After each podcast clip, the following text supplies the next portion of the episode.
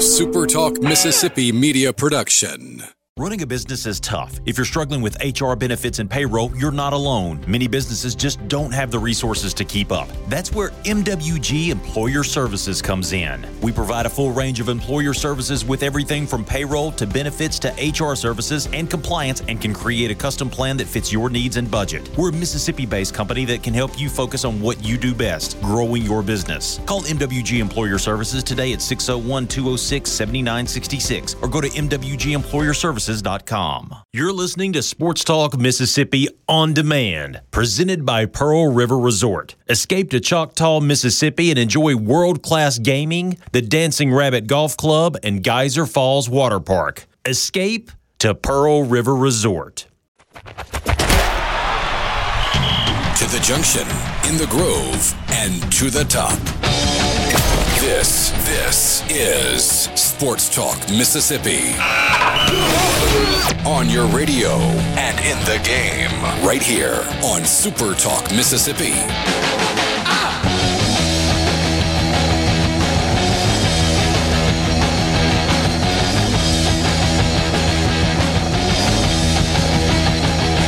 Tuesday afternoon. Welcome to Sports Talk Mississippi. Streaming at supertalk.fm, Supertalk TV, and of course, it goes without saying on your Supertalk Mississippi radio stations.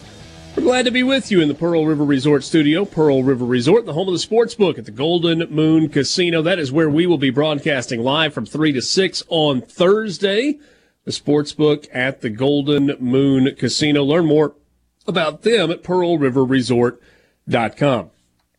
The C Spire text line is open to you. Be sure to check out Connect and Protect from C Spire. Maybe you're thinking about a new device for your children or one of your children uh, with the holidays coming up. Well, be sure that you're using Connect and Protect. It's the phone your kids want with easy to use parental controls for you. Just $30 a month with AutoPay. Learn more at cspire.com. C Spire, customer inspired. Alongside Brian Hadad and Michael Borky, I'm Richard Cross. We are glad to be with you this afternoon. We have now made it to day two of Mississippi State's search for a new head football coach. Do we know yet, hey Dad, who the next coach is going to be? No. It's not Jamey Chadwell. Well, there is, yet. there is no breaking news on the 14th of November at 3:07 p.m. Oh, Richard, there. If there, there was breaking was. news, if there was breaking news, Borky would play the breaking news music. Yeah. But there obviously, since we don't hear that music in my headset. I was so I don't hear that in my headset. Excited for the possibility to do this today. But and yet it was a breaking news. It was a fake. I was so excited. So for those of you that don't spend your afternoon with Twitter pulled up, first of all, congratulations to you. You live life healthy. Um, there was a photo, a screenshot going around of a Jamey Chadwell tweet where on the bottom, the location, because that is a thing that you can enable when you're on social media, it will tell people where exactly you are when you send it. I don't know mm-hmm. why we want to tell people that, but that is a thing that people want to tell other people.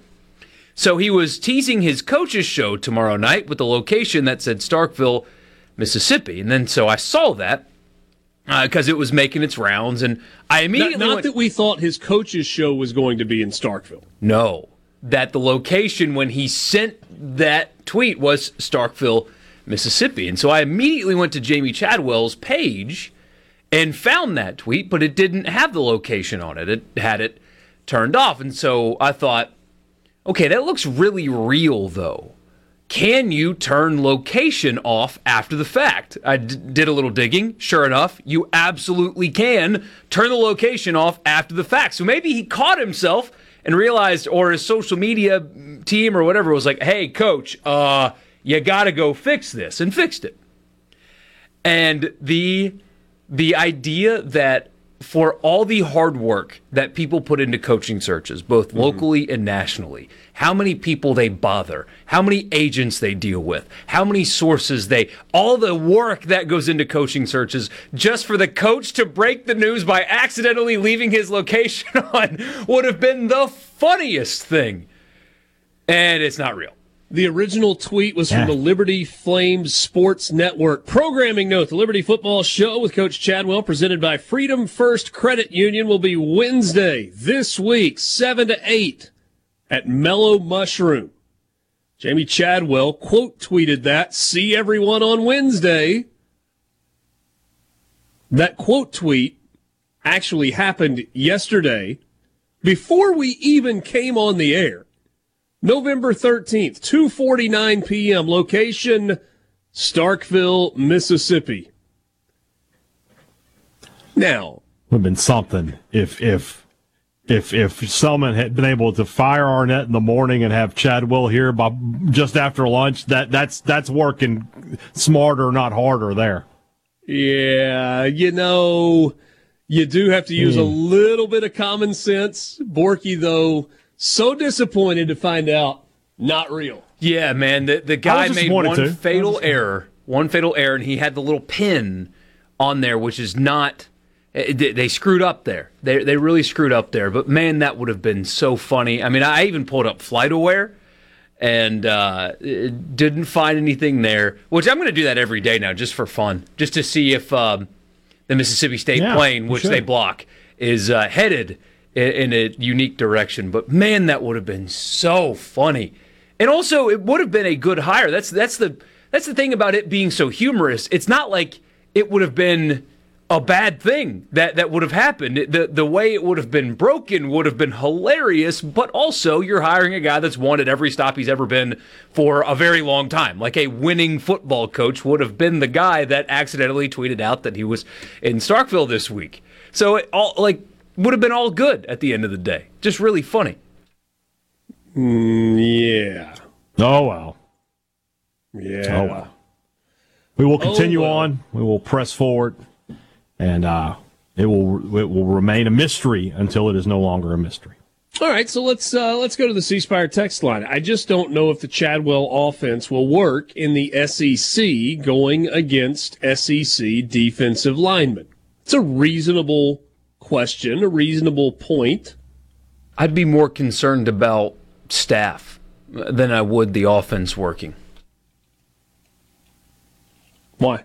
Because it's not the the Navy triple option. I mean, it, it's a modern offense. It, it's I think people have that confused. It's not like it's not like that at all. It's they throw the football. They're out of the gun and pistol, and it's different formations. And yes, there are option looks and stuff, but it's it's it's different. It's unique, but it's not dissimilar to what a lot of teams are already running anyway. It's just extra wrinkles. It, Let let's look at let's look at the head coaching record for Jamey Chadwell.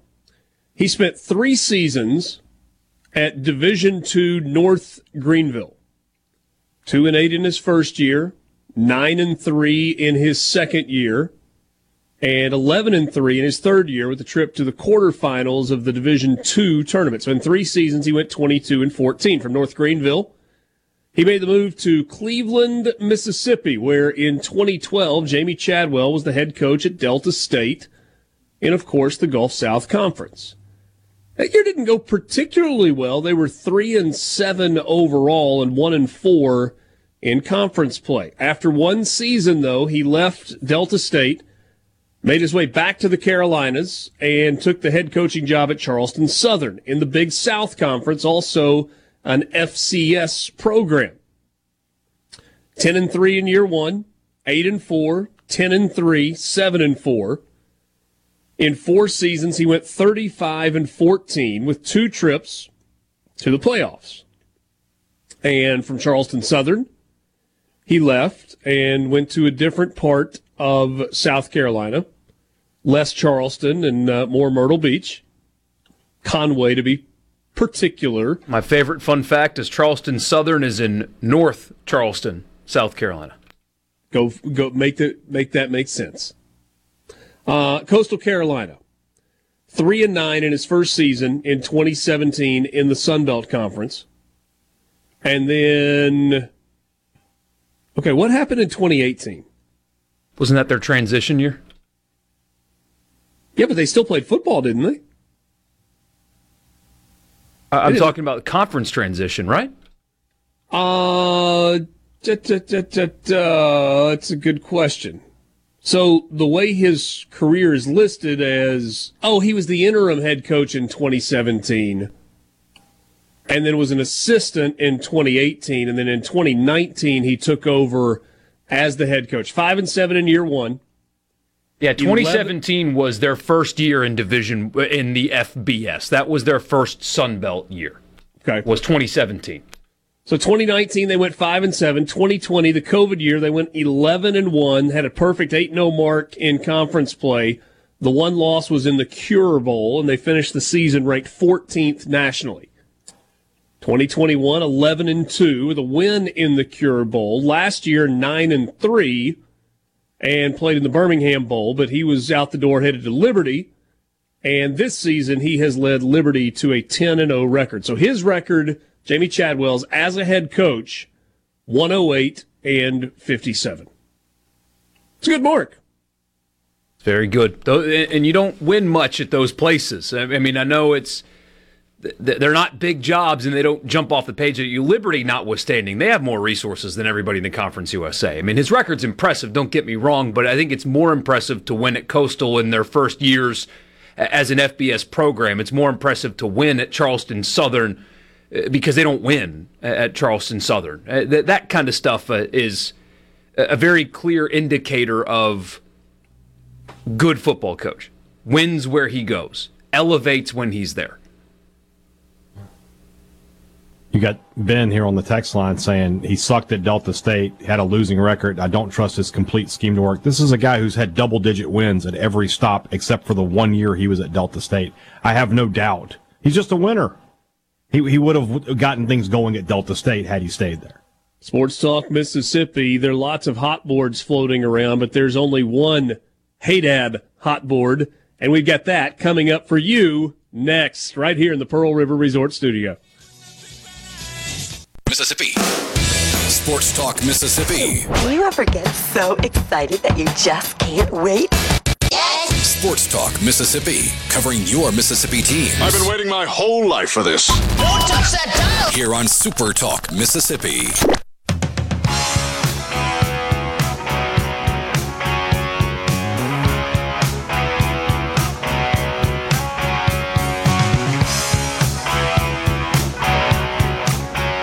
Welcome back to Sports Talk Mississippi, streaming at supertalk.fm and Supertalk TV. Thanks for being with us as we uh, as we embark on this journey through the uh, the coaching carousel season. Probably worth remembering that um, I feel like to some degree we all have and we have taught um, that we're dealing with monopoly money this time of year. Like it's somebody else's money, they'll figure it out. Uh, rich boosters, ah, the school's got it, uh, whatever. And and here's my latest illustration. I picked up Obi from school today and was dropping him off at the house before I came to the, the station. And we were just chit chatting. And I was like, Hey, did you hear Mississippi State fired their coach yesterday? He goes, Really? He's like, So who's going to coach him? Like, just an assistant, or would the athletic director do it, or, or, or what? I was like, well, they'll take an assistant coach, and he'll be the interim head coach. I said, you mean for the rest of the year? He's like, yeah, like, like they still have to play Ole Miss, don't they? I was like, yeah, they do. They've got two games left. He's like, oh, okay, that makes sense, an assistant coach. And he goes, well, how much do they have to pay him? Not, not talking about the coach that they fired. I was like, ah, his buyout was like $4 million. He goes, that's nothing. I was like, yeah. I looked at him. I said, "Do you know how much four million dollars is?" He's like, "Not compared to what others are making." I mean, Auburn yeah. was going to pay Lane Kiffin ten million dollars last year. I was like, "Oh, really?" He's like, "And didn't that guy at Texas get like seventy six million? I was like, "Texas A and M." From the mouth of babes, they listen, and then it's like we just throw these numbers around like they're nothing. Oh, wow. And to that end, Brian Hadad has put together the Sports Talk Mississippi Hey Dad Hot Board. Hey Dad Hot Board. Needs music. Needs something peppy. Yeah. Uh, if you want to see it, you can go to Sports Talk MISS on Twitter. It is right there for you. Hey, Dad, walk us through your hot board. Yeah. So I, I tried to stick with what I, I said yesterday. A young, offensive minded head coach, with one exception. And we'll start with him. We'll start with Willie Fritz because I've come around on Willie Fritz. Okay. And that's because of this. I thought about it like this. If tomorrow Zac Selmon said, hey, we're hiring Nick Saban, everybody would go crazy, right? Mm-hmm. Oh my God, Nick Saban. Nick Saban is 74. Yes. Let's make it a little bit more realistic, right? Because that's not happening. But let's just say that he pulled off a huge Hail Mary and got Kyle Whittingham to come from Utah. Everybody would go crazy, right? That's a great hire. He's 64. He wanted Can we music. Can we just all pause for a second in awe of what Kyle Whittingham looks like at 64 years old? It's incredible. Looking better than me. Yeah, looks better than any of us. So, Not to get political, but, look people at Mitt go- Romney in his 80s. I mean, my goodness, people in Utah, man. Well, but, but anyway, people will go nuts, right? Like, great hire. He's Hey, I wasn't sure where to go with that. Is Mitt Romney in his I was- Mitt Romney's 76? No, I Or thought he was in his 80s. But Close for enough. 76, he looks incredible. It looks great. Yeah. So Fritz at 63, never mind. The guy's 21 and 3 at Tulane. I'm old enough to remember when Tulane was the school State and Ole Miss would schedule so they had at least one guaranteed win on the schedule some years. I mean, that, that, that used to be a pushover in college football. He's 21 and 3 the last two years. If Willie Fritz wants the job, give him the job. I don't And have an By the way, with that. 63 is like the new 48. What's, what's 48? Just, just for my own edification, 16 days from now. Uh, 48 is, um, you know, assuming you've changed your diet and you're counting calories, 48's like the new 39. Woo! 39. All right, I can live with that. I like that. Thank you, Richard. Yeah, you got it, Anyway, so I got Fritz on there. I have uh, former Starkville resident Jamey Chadwell on the list. You know, just for a short period of time, evidently, but you know he was here. He was to scope- pay property taxes. Coach Coach Chadwell. The house right next door to me is for sale. I'm just saying. Now he could probably afford a little better house, but I'll cook out and you can come over and eat.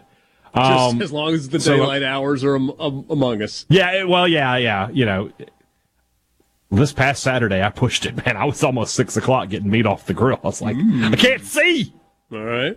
Uh, the one defensive guy I have on the list is Jon Sumrall. His body of work now at Troy is too big to ignore. I mean, he has just been dominant since he got there. I also like the fact that, you know, coaching at Ole Miss will have some recruiting ties to this state. Yeah, he's an SEC guy by nature. I like him. There's a lot to like about Jon Sumrall. Qu- quickly, if I may. Yesterday, Mm-hmm. we um, we went down the road of pronunciation. It's Leipold. Today, Yeah. we we will go down the road of spelling. If you are going to type John Summerall's name into a post on a message board or a tweet or Instagram or whatever, there is no H. It's J O N, No. John, not J O H N. Buddy, we're four years into Correct. the Kiffin tenure, and we've still got people spelling that name wrong. So good luck fighting that battle. Well, I understand that Dan Mullins was Dan Mullins until the day he left Starkville. I, I get it, and sometimes that was with an S, and sometimes with it was it was with a Z. But just in the name of, if you want to be correct, it's J O N John Sumrall, not J O H N John Sumrall, and it's Sumrall, not Summerall. Correct. So there we go. John Summerall with an H is a is a uh, insurance salesman in uh, North Dakota. Always an insurance salesman. Yeah. Well, it's a busy it's a busy field.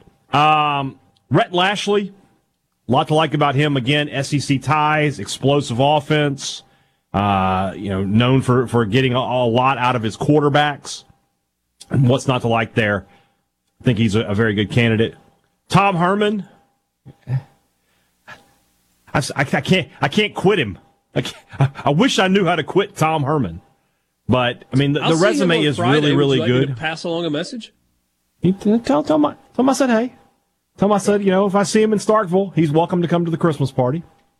Uh, the, the, the offensive numbers good. Uh, recruiting, I mean, he recruited well to Texas. I think he'd be an outstanding coach. And then last, the guy who I, I said yesterday is the roll of the dice for me is uh, GJ, and I don't know what the GJ stands for. Somebody welcome to do that research for me. Uh, GJ Kinney from Texas State. Very short resume, but it's very, very impressive. Runs Gary an Joe. incredibly. Tell, yes. He he Yes. is Gary Joe Kinney. The If I told you that Gary Joe Gary Joe Kinney the third was the head coach at Mississippi State, that's that's the easiest sell I'll ever give you. Runs a great offense, very up tempo, very explosive. I think he'd bring a lot of excitement. His downside, he's young. He's he's he's Borky's age almost. I mean, he's a young guy. 34. He will be 35 uh, in about two weeks. Wait, what's your birthday, Head? What- what's his what's his birthday? What's your birthday? What's his birthday? What's your birthday? What is his birthday? I ask you first. I'm not. You're gonna have to look it up on your own. November thirtieth. He's December 2nd. Ah, so close. Both Sagittariuses though. Um, would you believe that G.J. Kinney and Jeff Traylor coached at the same East Texas high school? I would not believe that, but I guess it's the truth. It is the Where, truth. what school was that? Uh, Gilmer. Okay. Bud Gilmer? That's Kilmer. This is Gil. Gilmer, that's right. Ah, dang it. You're right. Dadgummit. Yeah. So that's that, that's my that's my board. I wanted to keep it short and sweet. I don't I didn't want to go 10, 12 deep. Uh, I didn't want to start putting in, you know re- guys who have 0% chance. I feel like everybody on that list is A somebody Mississippi State would be interested in, B somebody that would be interested in Mississippi State, and C somebody that would fans would be excited if they were named the hire. Let me ask you if this uh, dissuades you of G.J. Kinney. Okay. He's from the Gus Malzahn coaching tree. In 2017, was hired as an assistant coach with SMU under Coach Chad Morris. That's that's a concern. When Morris, Morris. joined Arkansas, uh, Sonny Dykes chose to have Kinney serve as offensive coordinator and play caller for the bowl game. He eventually followed Gonna- Morris to Arkansas as an analyst. Um, then went on to be a uh, an assistant offensive coach with the Philadelphia Eagles, briefly. See, he got all that off of him. He took he, he took a shower and got all that Chad Morris funk off of him. Uh, spent a year at Hawaii under Todd Graham, then back to UCF. Oh, that's under, not good either. Yeah, under under Gus Malzahn in 2021. The fact that he has a winning season going right now is remarkable considering who he's coached under. One year as the head coach at Incarnate Word. That was in 2022. Followed Eric Morris, who's now at North Texas, and uh, he is six and four at Texas State this year. That Incarnate Word, tough tough place to keep coaches in San Antonio. Sports Talk Mississippi. We'll be right back.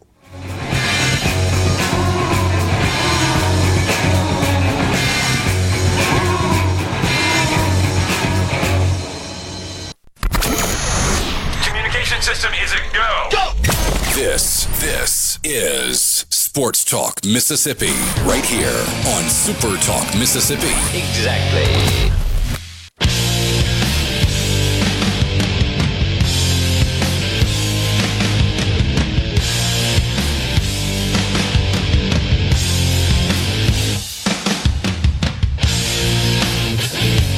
One quick amendment to something that I said earlier. GJ Kinney did not coach at Gilmer High School in East Texas. He played his senior season at Gilmer High School. Uh, he was a very, very decorated high school quarterback uh, in the state of Texas. Finished his high school career across a couple of schools uh, with over 11,500 yards and 130 touchdowns through the air, while also rushing for over 3,000 yards with 48 touchdowns. So, pretty good player. Uh, went to Texas, then transferred to Tulsa and played the rest of his college career at Tulsa. So, um, C Spire text line 601 879 4395. Hey, Dad, a hypothetical bet for you. You get $100 to bet up uh, on up to three guys on your coaching hot board becoming the next head coach, who are you putting it on? Again, Hey Dad's hot board has John Summerall, Jamey Chadwell, Willie Fritz, Rhett Lashlee, Tom Herman, and G.J. Kinney. I would probably put half of it on Chadwell, and then 25 each on Herman and Fritz. Okay. Um, we got another question about the two Kansas, the, the two state of Kansas coaches, Chris Klieman and Lance Leipold. Do we think that that either of those two are attainable? I would think Leipold more than Klieman. Maybe that's just because Kansas State is a program that's had a lot of football success over the last three decades, and Kansas is not. And so Leipold is kind of the first guy to start really having success there at Kansas. You know, Mangino had a few minutes there. But by and large, Kansas has, has not been a good football program. So there's this, you know, you look at it in terms of, well, you'd want to get out of Kansas. But Kansas State is a place where you feel like you can win. Um, so that being said, and I, as I said on yesterday's show, I'm definitely calling them. I'm definitely going to offer a, a big raise and say, "Are you interested?" Because both of those guys, I think, are winners. You know, I, think that's really is the main thing that that Selmon's going to be looking at here. You know, I don't think he's going to concern himself too much with the systems and, and and, things of that nature. I think he's going to look for winners, and and because winners will adjust and winners will make the right decisions about you know what I need to do to win at this level. So I think that's what he's going to be looking for more than anything else. To me, Klieman it really fits that bill because that guy's won everywhere he's been. So does Leipold, though. I wonder if Leipold's contract is problematic. He, at the end of the 22 season, signed a completely restructured contract. When they hired him, they were paying him about two and a half million. Um, start of 2022, he was up to 2.86, but signed a new deal at the end of that season paying him roughly five million a year for seven years. Total value of thirty-five million, included a seven hundred and fifty thousand dollar signing bonus, and you know an annual salary increase. I don't know what his buyout is. Those things are rarely public, aren't they? Because, like uh, Dabo Swinney, for example, we'll probably get to that later. Uh, there's only uh, uh, for his $115 million contract, if they fire him, they owe him like oh. half of that. Hold on a second. We do have buyout numbers. Oh, good. That's unique. From kansascity.com, buyout figures for the deal. If Leipold terminates the deal on or before April 30th of 2023, we've passed that date. It was $12.5 million. Terminating the agreement on or before May 1st. Uh, I'm sorry the buyout drops to 60 million on May 1st of 2023. And then uh, go so a 6 million dollar buyout for Leipold. That's nothing. Thanks, Obi. Uh, where's where's the where's the emoji? Brian Hadad, Obi Cross. the same, a similar thing when we talked about SMU yesterday. Though you're you're not fighting against Kansas with Leipold. You're fighting against what he thinks that he can do if he stays at Kansas for another year or if another job like Arkansas comes open. I mean, Michigan State's looking for a coach. That kind of stuff. So you're not fighting against Kansas because fighting against Kansas, you win. But if he believes that, you know, I could have my pick of the job if I just be patient. That's what you're fighting against. Yeah. Hmm. Kansas has made a massive commitment to Bill Self. So they made him the highest paid college basketball coach in the country recently, over $10 million a year. Lifetime contract. Yeah, but didn't they change the terms of the Yeah. whole lifetime contract deal when they redid this deal? Yeah, because you don't give anybody a lifetime contract. I mean, they've also, I mean, they're they're going to start completely tearing down and rebuilding from the ground up the football stadium. I mean, that they are heavily investing in football, both in salary and they're in the NIL game, and they're about to rebuild their trash heap of a stadium uh, from the ground up. And it needs it. It's it certainly needs it. So what about Lance Leipold and his road to Lawrence, Kansas? We've talked about this a little bit.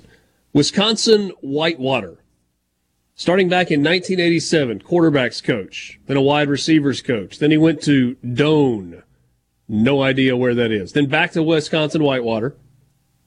Spent a couple of years as a GA at Wisconsin, an assistant at Nebraska Omaha, an assistant at the University of Nebraska, back to Nebraska Omaha, then back to Wisconsin Whitewater from 2007 to 2014. And that's when he really had a ton of success. 14 and 1, 13 and 2, 15 and 0, 15 and 0, 15 and 0, 7 and 3, 15 and 0, 15 and 0 with one, two, three, four, five, six Division three national championships. Did you hear that year by year record? Pretty good. That is a lot Not bad. of winning. And then he went to Buffalo in 2015. Got them moving in the right direction for the last three years, has been the head coach at Kansas. Two and 10 in year one, six and seven in year two. That was last year.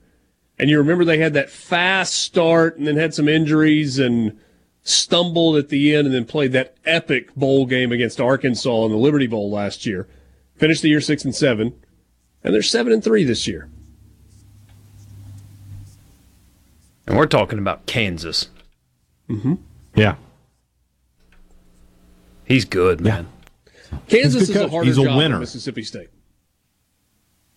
Yeah, I would agree with that. And, and I'm not Especially like when you consider- when I say that. I mean, No, I mean when you think about the the emphasis they have on basketball as well, I mean that that makes it even more difficult because you will always be in the shadow of basketball there. Even as great as baseball is here at Mississippi State, most years, uh, you're not in the shadow of baseball at, at Mississippi State for football. we've had a couple of people ask about Sherrone Moore, the offensive coordinator at Michigan. That does nothing for you?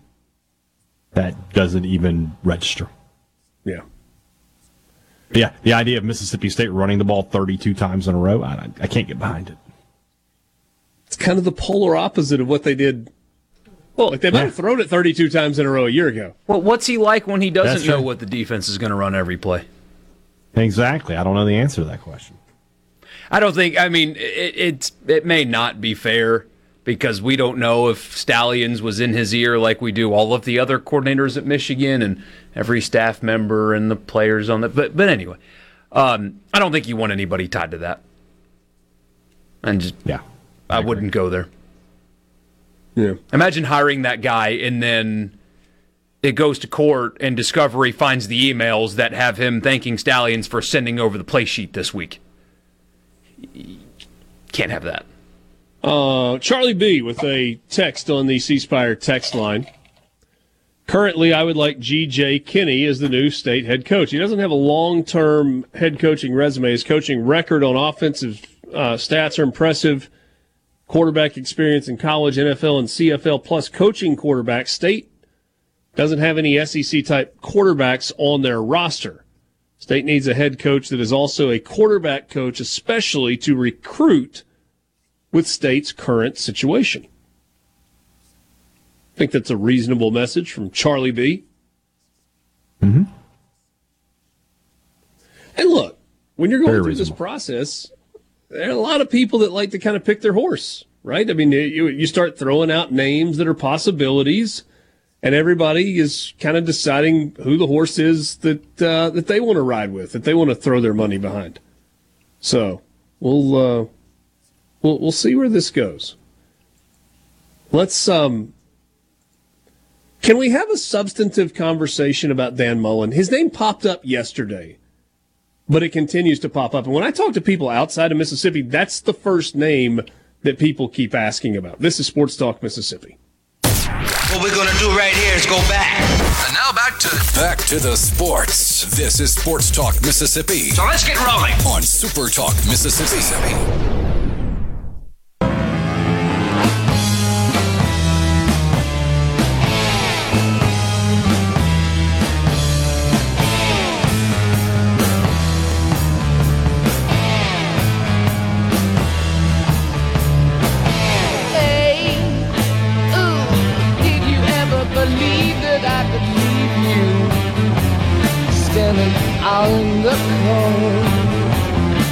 yesterday morning at 8:30, I got a text from uh, from Taylor McCart, who I work with on the uh, the American Conference games, and he said, "Got to call Dan Mullen if you're state, right?" And I was talking with um, earlier this afternoon. Talking with Tom Hart. He's like, "States that they've got to call Mullen, right?" And just kind of chit chat.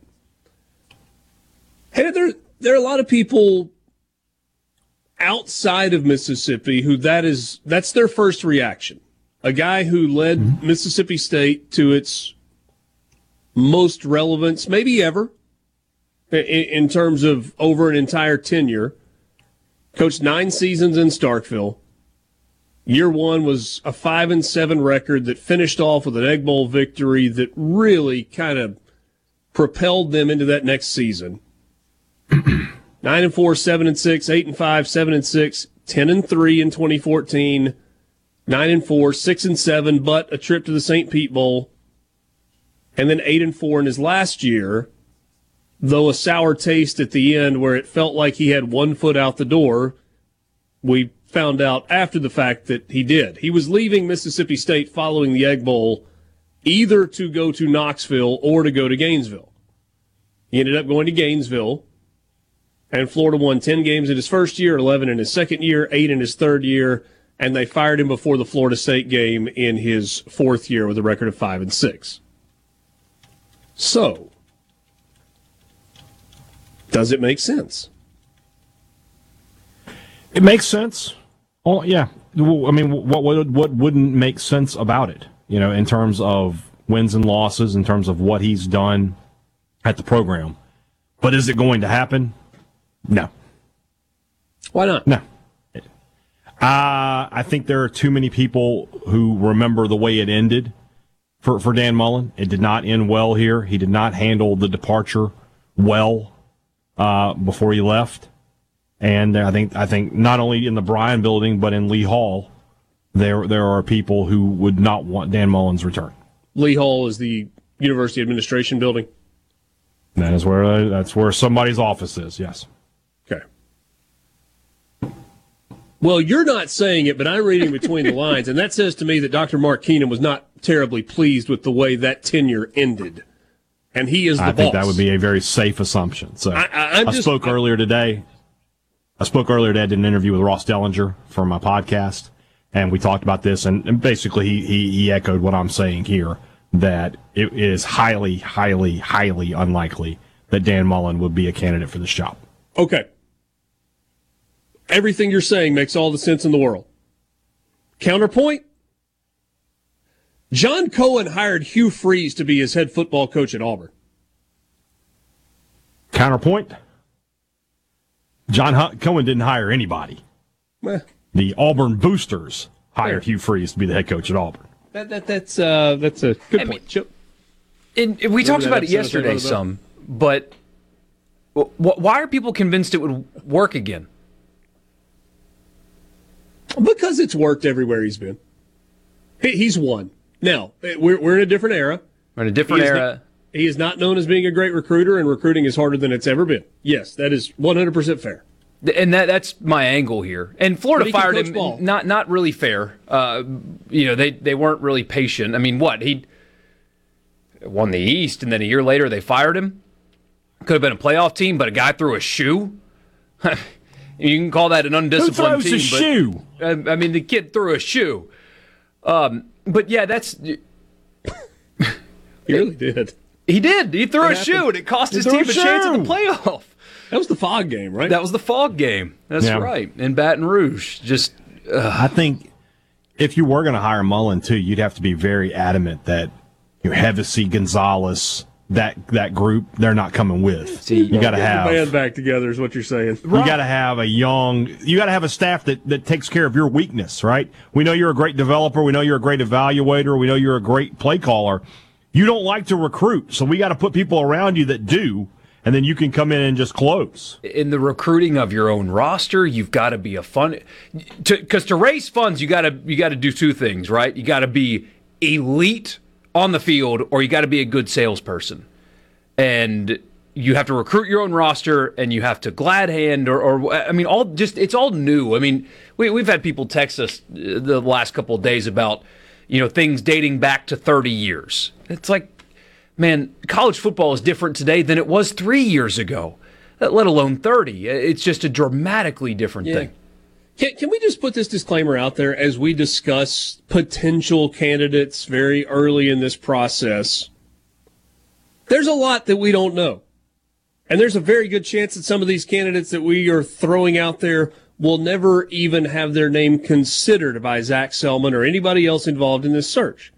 It's also a really good possibility that we are going to talk in detail about someone who turns out to be the next head football coach at Mississippi State.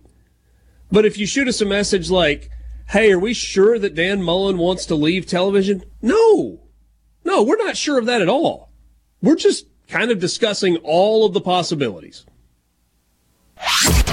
If it's sports in Mississippi, you'll hear about it here. Here. Sports Talk Mississippi. You like this show, huh? Yeah! Super Talk Mississippi.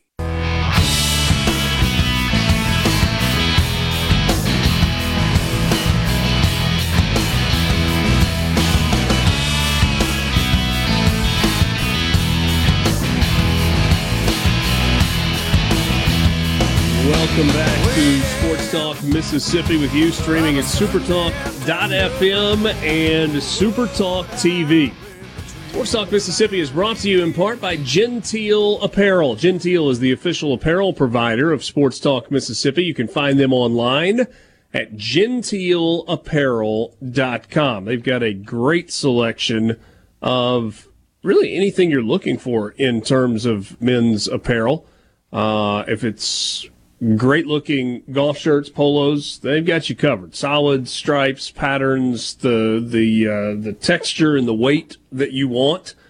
Um, their pants are fantastic. Whether you're looking for like uh, a heavier weight canvas type pant or a uh, much more lighter weight performance style dress pant, that's what I'm wearing today, and uh, they're just they're the best. They are super lightweight. They look good.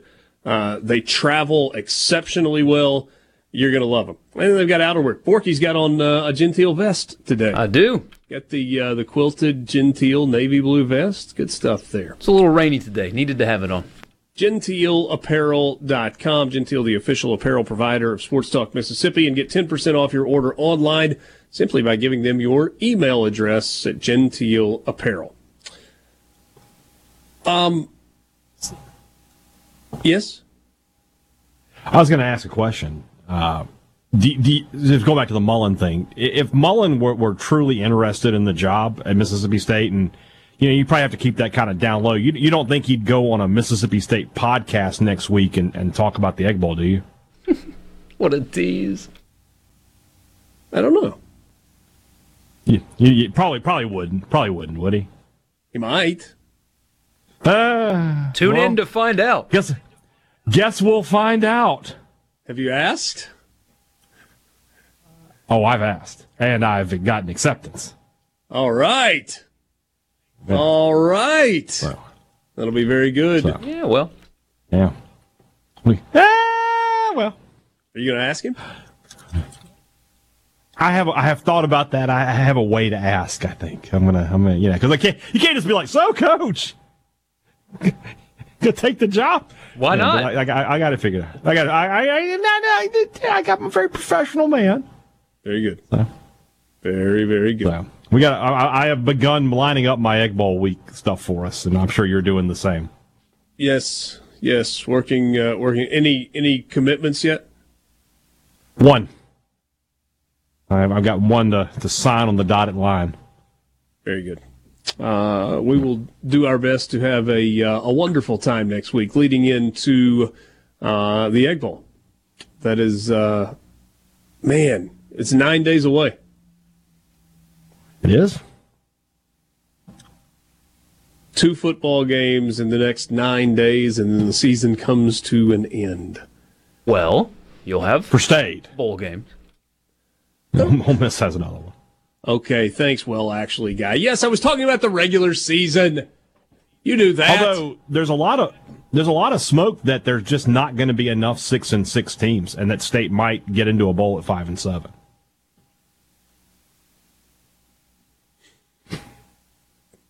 the streak continues. It cannot be killed. Uh, and it matters to some people too. Honestly, for for state fans, five and seven with Arnett out and get to go to a bowl is about as good as you could have hoped for at this point. At this point, That means they got to win on Saturday against Southern Miss, though. They got to beat Southern Mississippi. Will that happen? We'll find out.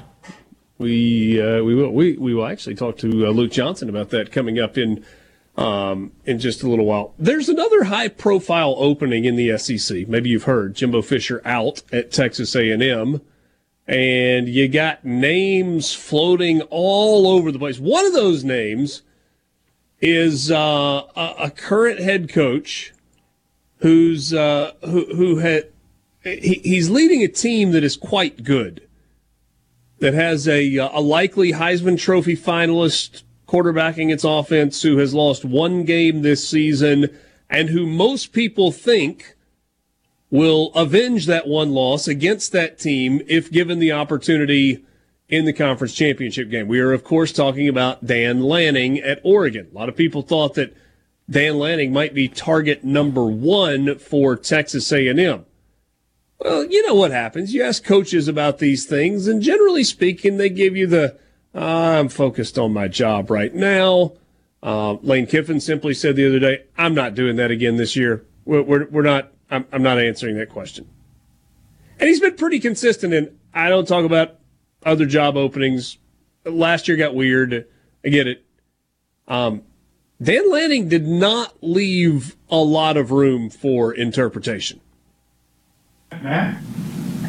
There's obviously been some talk about you and another school in the last couple days. Just your thoughts on that, how you handled that, and just your commitment to Oregon.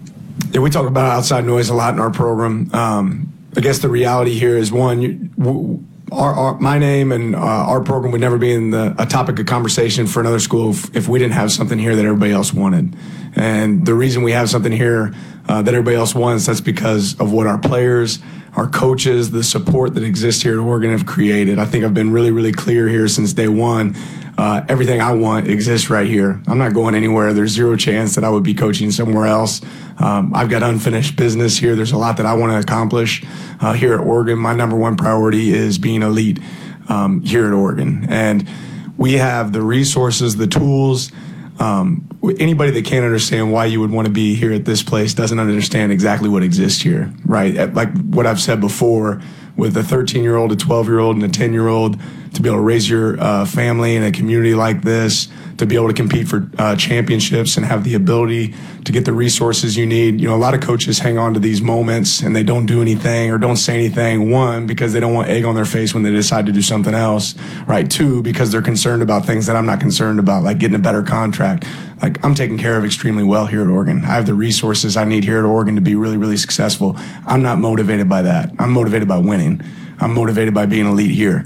Um, and our players deserve my complete focus. Uh, our fans deserve the best uh, product on the field. So it's outside noise. It didn't matter before. It doesn't matter now. I'll continue to say it till I'm blue in the face. I want to be here at Oregon. Uh, that hasn't changed. That won't change. Dan Lanning is, I'm going to do the math, four months in to a six year, $45 million contract that pays him a base of $7 million this year with a $200,000 annual increase. And oh, by the way, if Oregon continues to play at the level they're playing right now, they'll tell, tear that contract up at the end of this season and they'll do a new one.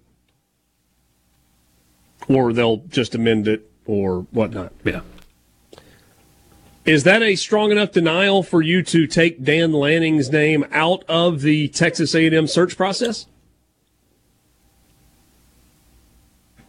No. No? No. Why? No. Not until it's done. Because I remember what Nick Saban said.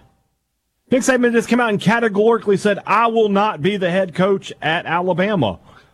And then he was the head coach at Alabama. Until it, uh, things are done, they're never done. I never say never to anything when it comes to college football. Yeah. Most coaches don't say it like that, though. True. You, have got. I mean, w- when was the Tommy Tuberville Pine Box statement? 1998. November 98. Eight. I was six. When was the Nick Saban? Congratulations. I'm not going to Alabama statement. Uh, 07? I was 15. Uh, 06, I guess, yeah. Uh, I was 14.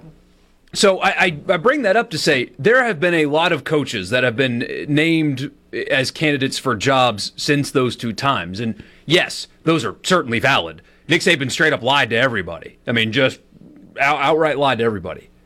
But what, what Lanning said is very different than what most coaches say about it. I mean, take the last two Oregon coaches ahead of him. When Taggart was asked about it, his response was, Why wouldn't I be? That's that's what these guys do. They they take these things and they turn them uh, against the people asking the question, or they they they gaslight. That's everybody's favorite word now. They gaslighted people into thinking, "Wait, why are you asking me? That's ridiculous." Mario Cristobal did the same thing. Oh, I'm not even thinking about it right. Why would I be thinking about that right now? I haven't interviewed anywhere. Everybody knew that was a lie. But but they, they spin it and they leave just enough ambiguity. That was a weird deal at the uh, the Pac-12 championship game last year. Yeah, it was. He knew he was going. He knew he was gone, and everybody knew he was gone because his answers were just what they were. And they had to wait a long time for him to come in for that post-game press conference. Dan Lanning very well could be wanting to take the A&M job, but man, he he talked about how other coaches the way they answer, they're afraid of having egg on their face. I mean, that's a thing that he just said. And so if you say that and then become that guy, what a joke you are, you know?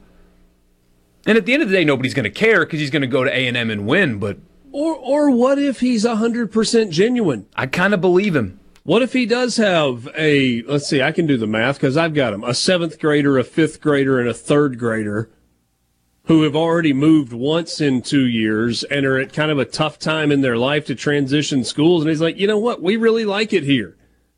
And I can win big here. I'm proving that right now. Maybe I'm just happy. Maybe. Back to Sports Talk Mississippi. Doesn't get any better than this. On Super Talk Mississippi.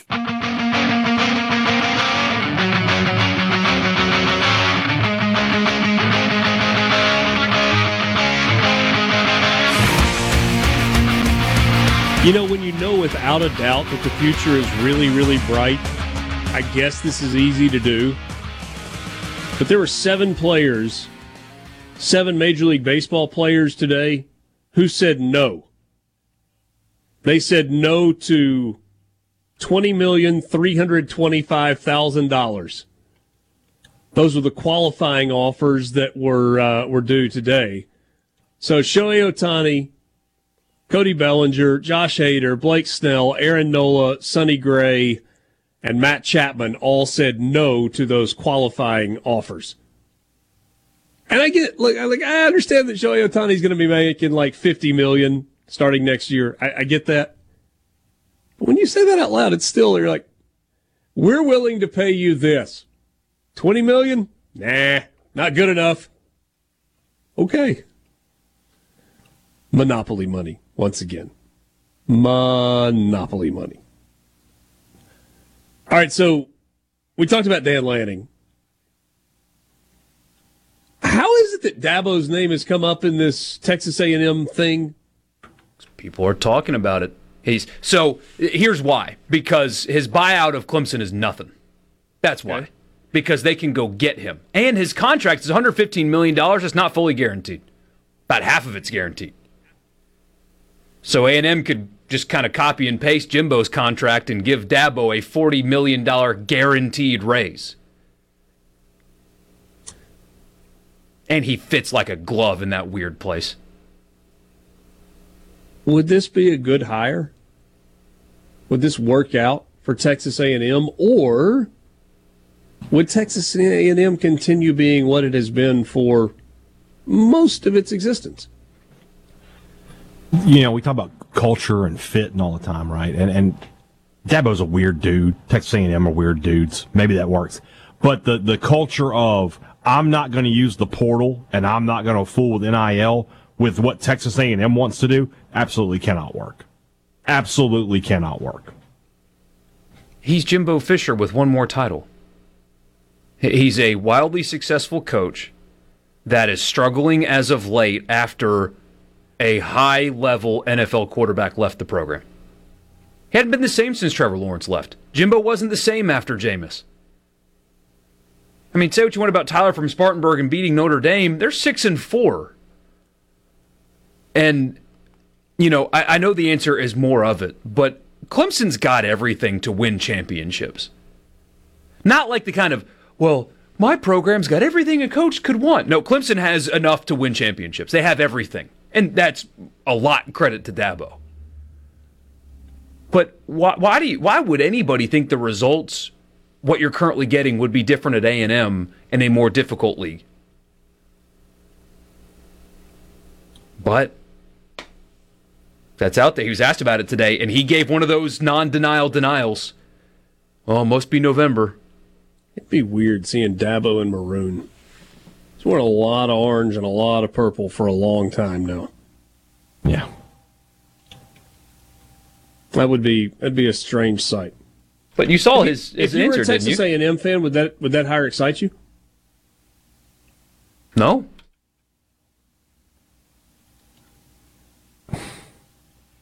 I think, you know, it depends on what kind of fan you are. If you're an on the surface college football fan, you're like, whoa, we got Dabo Swinney, two national titles and all these wins at Clemson. Wow, we did it. We got a championship coach. If you're a listener to whatever the equivalent of Sports Talk Mississippi is in Texas, you're, you're listening to, you're going, oh God, we just tanked our program. Because why aren't you winning anymore? And the truth Right. probably lies somewhere in between. Somewhere in the middle, he'll win eight, nine. He would win. I think he would win more than Jimbo does. I'll put it that way. I don't think he'd have a five and seven season over there. We got this question on the text line, and a lot of people wonder this. Th- There's two different buyouts in contracts. Should A&M want to go down the Dabo road, they don't have to pay the 60 million, I believe, guaranteed on his contract to get him out of Clemson. That's the buyout number if they fire him. It's a different number if if Dabo were to break the contract. Apparently, it's significantly smaller, like in the neighborhood of five million. That's pocket change to A and M. They dropped that on the ground earlier today. Reveille ate it. I mean that that's how li- insignificant five million dollars is to Texas A and M. Kelso and Ocean Springs. I just don't get it. I don't get the big appeal at Texas A&M. What exactly have they won? The lottery. They have money. I mean, They- they won a it's- national it is that championship simple. in 1939, and they won their last conference championship in 1998. And they were nine and one in the COVID season. They had the 10 win year with Johnny Manziel and all of the excitement that went with Manziel mania. But the fascination is, I mean, coaches have got big egos, right? And, and if you take a coach with a big ego who's got a pretty good track record, that that coach would look at Texas A&M and go, "I don't care if it's never been done before. They ever had never had me. I will Exactly. be the one that wins there." And and you better have that ego if you're going to take a job like that. But Kelso, you, you say you don't get the big appeal. I mean, the, the big appeal is that you you want for nothing. And maybe that's not good. Maybe there needs to be some hunger and there there needs to be something that you want for and you're striving for. But the the stadium is if not the nicest, then arguably the nicest in all of college football. the practice facilities are second to none. The training facilities are second to none. The recruiting budget is second to none. The way they travel is second to none. You know, uh, the the way their fans donate to the school, uh, what they raise in NI, like all of it. Like like they, they are second to no one in any category as it pertains to the resources committed to winning. And yet, they haven't. And it drives them absolutely crazy. It's the reason that they gave Jimbo the contract that they didn't. There was there was a whiff, there was a hint that Scott Woodward might be hiring Jimbo away from Texas A&M at LSU. And so preemptively they extended his contract after that 9 and 1 season and gave him the big raise. Um, Chase in Columbus says the big appeal is that the school is paying a coach $70 million to not coach there. Says it's not a tough sell, in my opinion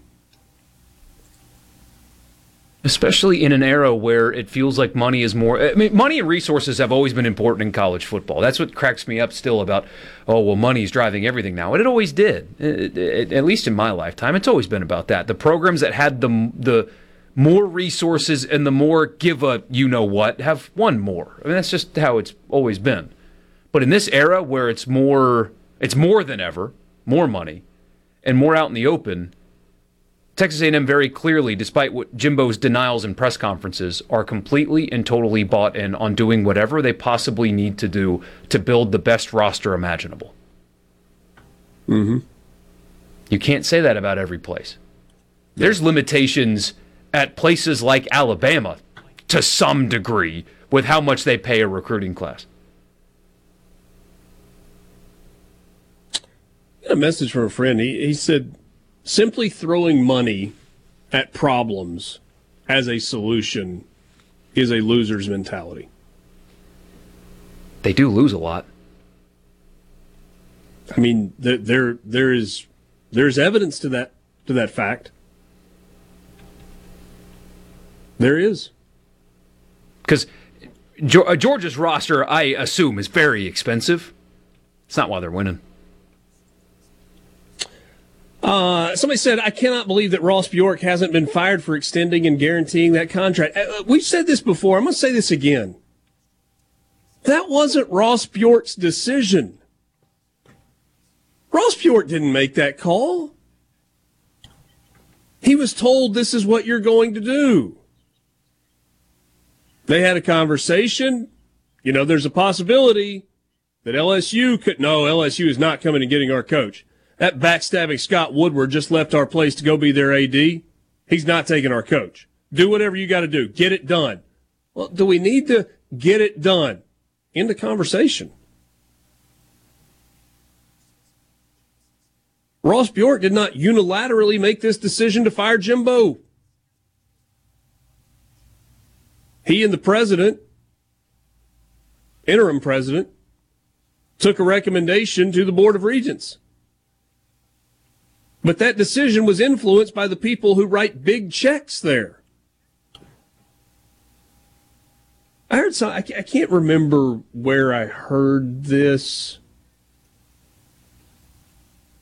I, I would give credit because I think this is a good comparison. I, I was listening to a podcast, I think, and somebody suggested that Ross Bjork may very well be Texas A&M's Roger Goodell keep the money rolling, take the bullets, take all the shots, keep your mouth shut, defend us at all costs, do your job, and we'll pay you handsomely. Thought that might be a pretty good illustration. Sports Talk Mississippi. We'll be right back. Sports Talk Mississippi on Super Talk Mississippi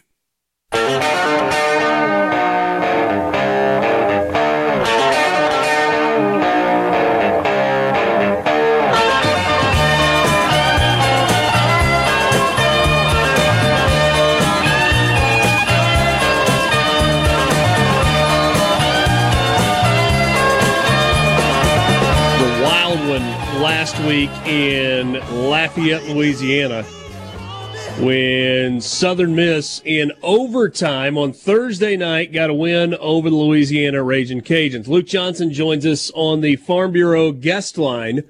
Check out favorites.com and go with the home team, Mississippi Farm Bureau. Luke, I, I, we texted on Thursday night after the game was over. It was, you know, it was like a roller coaster deal, back and forth, back and forth. If it was tennis, we'd, you know, talk about, you know, uh, matching serve or breaking serve or uh, just an incredible game and a really good win.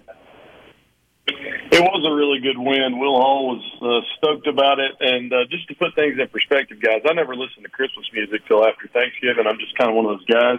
Mm-hmm. And after the Eagles won, I turned on Christmas music. I was so excited. But uh, yeah, it was it was uh, the win that they were able to put everything together, and you put in there that they they kept the freshman quarterback Ethan Crawford in the game the entire second half, and you have a true freshman that takes you on a 10 play, 75 yard drive to tie the ball game with under two minutes to go in the game. Just finally, everything kind of went right for the Golden Eagles, and they were able to win it in overtime. I, I need you to be honest with me. They brought Billy Wiles back in the game for the very last sequence of uh, of regulation, and they had the ball. What at the two yard line, maybe the three yard line. Took a knee, timeout and then they had to take a knee a little bit farther. And when you watched that snap that was coming on third down, and you had seen that um, over on the Louisiana sideline, the head coach was furious that they had been fired off the ball. Were you a little nervous on that last snap where you knew they couldn't just take a knee? Yeah, I knew was nervous. I said they better sneak it uh, because if you take a knee, you're gonna it's gonna be a safety. And you know, thankfully they pushed it out. But yeah, to your point, Lafayette coaches were were just mad because uh, their guys were kind of conceding the the knee. And if you get a surge, you may have a fumble, or you may you know cause somebody to fall down in the end zone. So it was pretty precarious there. Uh, but you know, Eagles were able to extend it in overtime. All right, so let's spin this thing forward. Uh, headed to Starkville this Saturday, and Luke, I, I think we can all be honest. We, we've spent most of the season, based on the way Southern Miss's season has gone, just kind of as an afterthought, going, eh, you know, not going to win that one in Starkville against Mississippi State. Do you feel differently now? I mean, it's just so you telling me there's a chance. I mean, that's, that's what you feel like. I mean, you you're looking at what the offense has done the last three weeks. They're averaging 474 yards, 32 points. Um, they're averaging 245 on the ground, 229 in the air. Will talked about it yesterday uh, on the Eagle Hour. He just said that you know they're leading the conference in, in rushing in conference games right now, and um, they've been able to to free up Frank in the sense since the play calling was changed. And Frank continues, uh, as he's shown in the second half of the season. I, I told you the stats last week, uh, but I'll update them, you know, because he went for, uh, what, 150 something the other night. Through the first seven games, he was 434 yards, four touchdowns. The last three games, he's at 536 yards and five touchdowns. And he has just been a completely different player. And a lot of it is they've kind of found up front what they wanted to do. They're not perfect, but they've been able to uh, find the right matchups up front, uh, put the right you know guys in there at the offensive line, and um, do enough at the quarterback position. Because Billy Wiles, before he got hurt, I mean, he was real effective in the first half against Lafayette. He, he got a little hand injury. Uh, Will said after the game that, that that's why they went with Crawford uh, in the second half, and they weren't very good at all in the second half passing until really that last drive. But Frank was was just able to continue to be Frank and had an unfortunate fumble that you know caused uh, Louisiana to take the lead there late, but you know he finished out with the game winning touchdown. Yeah. What do you expect at quarterback Saturday? That's the million dollar question. Um, will you know won't commit obviously for game playing perspective. I mean it's it's what determines um, the game. Hadad and I were talking about it earlier. I think the X factor is whether or not they burn the the, the red shirt on Ethan Crawford. He's played four games. And if he were to play against Mississippi State, he, that would uh, cause him to uh, this year to count towards eligibility. Um, so we'll have to wait and see. Uh, but but I do think um, that having him in the game um, changes the way that what Southern Miss can do offensively. I think it, it causes uh, a defense, no matter who it is, to, to approach differently, especially when you have he and um, Frank Gore in the backfield and some of the things they've shown when uh, even with options or, or jet sweeps um, off of that. Uh, the kid's a player, you know, as a true freshman. Um, tore ACL his senior year over at, in uh, high school at Tuscaloosa at Hillcrest, and probably would have gotten more offers. He's like five eleven. If he was two inches taller, he'd probably be at a Power Five school. But crazy good. His first throw the other night, he, he like threw like a sixty yard, sixty two yard dime that was dropped. And uh, I just think that that whether or not they whether or not they choose to use him, because it's tough. I mean, but to, to my point, I don't see how you don't use him for several uh, reasons. I'll just say two quick. I mean, you're you're getting a kid uh, at an SEC in-state uh, opponent, and then you're getting to play him against Troy, who's the second best team in the conference, and that's invaluable. You know, if he's your dude going forward. Let's bring Hadad into the conversation. Um, Hadad, do, do you see anything in Ethan Crawford at, at Southern Miss that is comparable to what A and M did on Saturday night in terms of starting a third string quarterback and and Jaylen Henderson, guy that clearly can hurt you some with his feet. Yeah, and state was state had big trouble with that um, last Saturday. So and when you think about you know some of the quarterbacks they played, Jayden Daniels. Not Jayden Daniels is Jayden Daniels at this point. You know everybody's yeah. having trouble with him, but but he he had you know, he had a good game running the ball. Milroe had a good game running the ball. Spencer Rattler, who's not necessarily known as a great runner, was able to do some things and, and, and getting outside of the pocket. So yeah, a mobile quarterback is definitely a concern uh, if you're looking at it from a Mississippi State perspective. Yeah.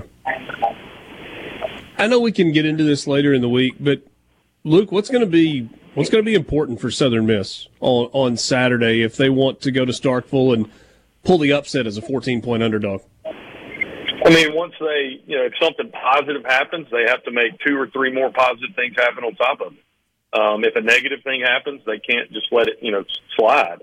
I, I think that this team at this point of the year, especially after what happened in Mobile, um, they they learned a lesson to to to to at least fight back. I mean, App was was unfortunate what happened there, but it's that's what it's going to be. I mean, uh, you could say maybe you know if, if Southern Miss is able to, to be in it late in the ball game and even pull out a win, if that were to happen, you could almost say the season that they've had like built them for a moment like that, or or caused them to have that type of mindset because it's just like you just look around some games, you're like, dude, what else can go wrong at like the worst possible time? And so, really, the last couple of weeks they've they've seen things go in their favor and they've been able to build on top of those. I mean, it feels to me like there's a lot of credit that's got to fall into the lap of Will Hall. And, and granted, there are two games left in the season. It's two wins. It's three and seven overall. But he certainly has been able to kind of rally this team and keep them pulling in the same direction when it would have been really easy to just kind of shift it into, into neutral and coast to the end of the year if you go to practice, especially during the the losing streak, you wouldn't be able to tell that they had lost one game or they had lost five games or they had lost seven games. You got the same out of them, and and with two wins, yeah, probably there's a little more positivity, pep in the step. But but when you'd watch them early in the week, you wouldn't have known that they got you know beat down or they lost a close one or that they won the last two weeks. I mean, it's been the same. All of the players to a man talk about um, how they appreciate Coach Hall. I mean, this is in the interviews that we get and uh, they're they're still you know believing what what he's telling them, and I think it speaks just how Will runs the program, and and really it, it's not it's not just like uh, it's not coach speak. I mean, he really does love those guys. I mean, and he's honest with them, and that's the kind of culture that he, that he set. I would like to ask Hadad if that's cool, just because uh, Brian, we didn't talk about it earlier with you and me, but uh, when you were recording for Thunder and Lightning, but I mean, what's what's State's thoughts about Frank Gore? I mean, you know, this is this is a, a dude that's legit running back. Oh, he's outstanding. I mean, he's one of the, the, best running backs state will face this year. I mean, the last two games is, is not a, is not for the faint of heart with running backs with, with him and then Judkins next week. Um, and that's got to be state's number one focus is, is slowing him down. If they if they don't, then hey, hey Luke, it's gonna be a long day. I'm not sure that anybody in the media at state got around to asking Greg Knox what he thought about Frank Gore yesterday, though. we, we didn't have time to get to that. Nah. I know. No. I know. Uh, we should mention Richard that uh, that Hadad and I have a uh, if if the Bulldogs win, I will I will take him out to lunch, and if the Eagles win, he will take me out to lunch. There you go. That's correct. I, I'm feeling like that we have gotten to a to a difficult point. Um, you know, last year he and I had the uh, the Palmer home wager, and no terms were really ever set for this year. I, I'm not sure I'm going to be able to get him to set terms at this point. They, they're already set. They were set back in like August uh, when you actually facilitated that on the show. So he and I will live up to whatever happens. He might actually get two Captain Crunch milkshakes if something happens, but I will be getting a full rack of ribs from Little Dooey if the Eagles win. There you go. True. Thanks, Luke. All right, guys. Have a great day. Luke Johnson, co-host of the Eagle Hour, joining us on the Farm Bureau guest line. Check out favorites.com and go with the home team, Mississippi Farm Bureau. We're back with you after this.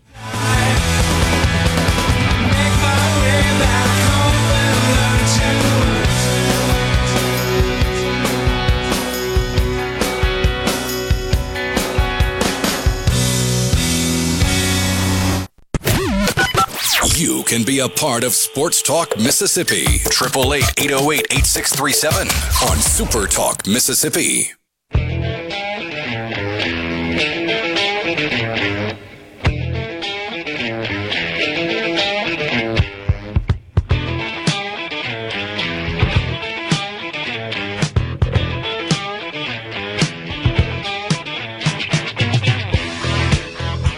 Welcome back. Sports Talk Mississippi, streaming at supertalk.fm and Supertalk TV. Give me a heads up, about 25 minutes from now, Hu Meena is going to join us. Hu is the uh, president and CEO at C Spire. Um, C Spire slash previously Cellular South are celebrating 30 years of involvement with sports in the state of Mississippi. And when I first heard about that, I was like, oh, that's cool. They've been sponsoring stuff. And, and I started going back and kind of looking at some of what they've been involved with. And it has been an incredible run. Going back to the very first phone call that was ever made on a Cellular South cell, uh, cell phone and and Hu Meena, who who looks exactly today like he did 30 years ago in that picture with Archie Manning, calling Senator Trent Lott in Washington D.C. from a from a cell phone, and they've got the audio of that on a video on their website. You can check it out if you want to at uh, cspire.com/slash sports. You had y'all versus us, which gave way to bright lights, the high school football games that were on Fox Sports South on Thursday nights, and I was I was fortunate to get to to broadcast some of those games. And I think it was the the bright light. We, so we did. It's funny. This is the second time today I've mentioned this game. I, I spoke to a class earlier today and had a student ask me about the best individual performance I had ever seen in a game. October 13th, 2011. Hey, Dad. Daphne at Fairhope. TJ Yeldon TJ went Yeldon? for about Yeah. 350 and five touchdowns while committed to Auburn, Yeah. only to switch that commitment later. And then a week later, we had Louisville and Noxubee County. And then a week after that, had Madison Central and Northwest Rankin. Year after that, it was Lafayette at Oxford. Game that almost got postponed entirely, despite the fact that it was going to be on TV because of a hurricane that came through and the remnants of that. Uh, Jackson Prep and Pearl, Oak Grove and Petal, Picayune and Pascagoula. And those were, that was incredible. It was a, one of the really cool broadcasting experiences I've ever had. So anyway, we'll talk with uh, Hu Meena about some of that coming up in the uh, in the five o'clock hour. Good to be with you. Um, Luke was. We were talking about the quarterback deal at, at Southern Miss. Billy Wiles has more experience, but Crawford was really good. He he made that offense a little more dynamic in the, the second half. I, I'll be I'll be intrigued to see what Southern Miss does.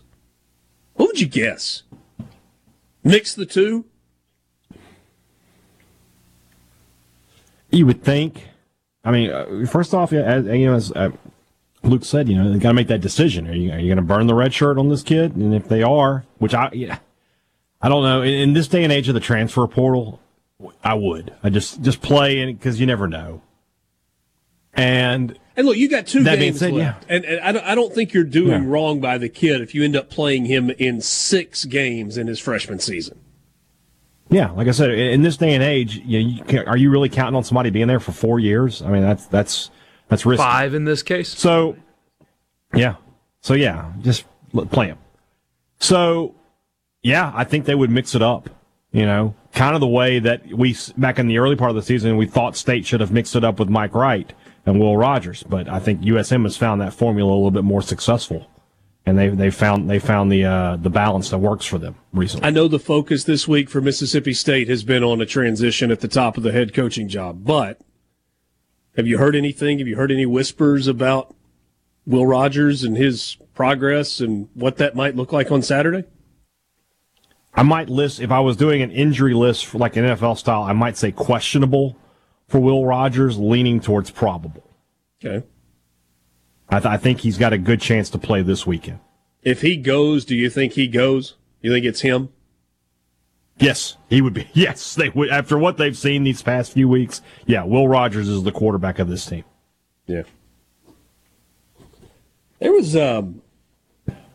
what- Look, I, I understand the frustration that existed at some time, but there was a or was there a the grass isn't always greener lesson that was taught in real time throughout the course of this season when all the people who were so weary of Will Rogers like give us Mike Wright and then you're like oh oh well uh, and it's give us Chris Parson like, Give us, give us back Will Rogers. can we please have Will Rogers back? Yeah, A lot of experience there. And I, I know you were that that would asking uh. Luke. What, what about Woody Barks? I know you were. Don't expect him back. What about for the Egg Bowl? Don't expect him back. Okay. No. I might argue. I know you were that's a big asking. Uh, it is. I know you were asking uh, Luke about a bet between you and me, and he just misunderstood that. Yeah, he did. You have to come off a lot. You have to come off a lot of points to get me get my action at this point. I mean, I was a good sport and wore three Mississippi State jerseys last year. You lost. you're- you're we made gonna- a we made we I made a bet. that. I understand that. So we didn't just let it ride. No, we did not just let it ride. Hmm. How convenient. I'd be you. up one nothing though. How convenient for you. Sports Talk Mississippi, five o'clock hour coming up. Next. Sports Talk Mississippi, covering your Mississippi team with live reports from games and practices, plus exclusive interviews. Weekday afternoon starting at 3 on supertalk.fm, the Supertalk Mississippi app, and always live on your local Supertalk Mississippi radio station.